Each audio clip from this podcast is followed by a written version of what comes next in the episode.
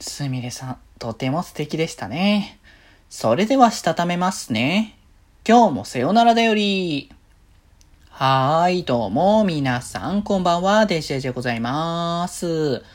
はい、この番組は今日という日にさよならという気持ちを込め、聞いてくださる皆様にお手紙を綴るように僕デジェジがお話ししていきたいと思います。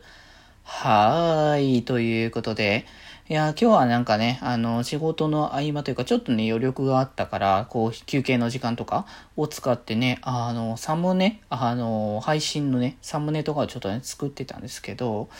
いやー、やっぱサムネ作りって大変よね。ちょっと頑張ろうかなみたいな感じでちょろちょろやってたんですけど、結構ね、時間かかるもんだなって思ったんですよね。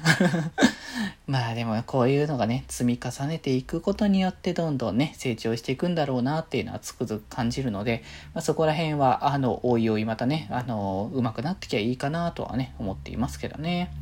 はい。ということで、あの、今日は、えー、ラブライブスーパースターのね、アニメ語りというところで、いや、第10話、チェケラですけれども、いや、なんかタイトルからして結構面白回とかそういうちょっと緩和球大的な、まあ9話もそうだったんですけど、そちらの方向性かなという感じもしてたんですけど、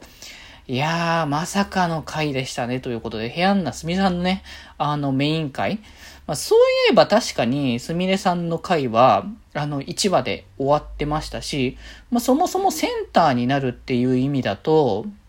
あの、今までの楽曲というか、センターというか、まあ、メインになってくる楽曲っていうのが、それこそ、まあ、1話の、えー、ラストに流れたのが、まあ、カノンちゃんのっていう形で、まあ、で、えー、3話で来たのが、まあ、クークーちゃんのというか、まあ、2人で一緒にっていう形でしたし、で、まあ、その後にね、あの、ちさちゃんが入ってからのっていうのは、まあ、そこはちさちゃんと、あの、カノンちゃん二人メインみたいな感じのところだったたし、で、まあ、あの、レンさんが入ってきた時もそう、レンさんのセンターでっていう形だったから、そういえばそういうメインになる回って今まで曲としてもなかったなっていうところもあったんですけど、ここに来て、あの、ラブライブのね、あの、大会、すごい人数が出るからってことで、テーマを設けるって、まあそこで一応ふるいをかけるっていう形でしょうけど、まあそれでテーマを決めるってことで何をやるかと思ったら、まさかラップをやるっていう。またここに来てラップになるのかみたいなね。最近ラップ人気だな、やっぱアニメコンテンツとかでと思いましたけど。まあで、ラップが結局みんなできない中で、あの、すみれさんだけさらっとね、こなしてしまったから、じゃあ今回のメインボーカルというか、センターは、えー、すみれさんがやるべきだというところに話はなったんですけれども、やっぱあれなんですよね。今までこうずっと、こう脇役とかそういうものをずっとやってきたからこそ、そこはやっぱトラウマ的な、こう自分の中の自信のなさみたいなのが出てきちゃうっていうところもあって、こう、最終やった時はもう、もうなん、もちろんだってセンターにはなりたがってたわけだけれども、なるとなったらこう、ちょっと弱腰になってしまうっていうところに、あ、人間らしさだなっていうのはすごく感じだし、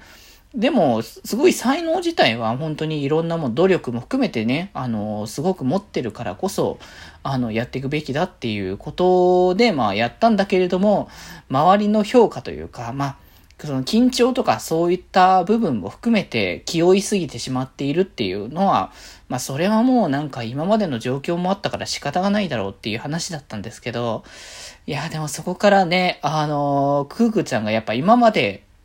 どっちかといえば敵対みたいな、しょっぱなの状況から結構敵対みたいな状況があったんですけど、でもやっぱちゃんとその努力をしっかり見て、こうセンターを任せられるっていうのが分かったからこそ衣装をちゃんと作って、あなたにやるべ、あなたがセンターをやるべきですっていう、まあそのね、あの、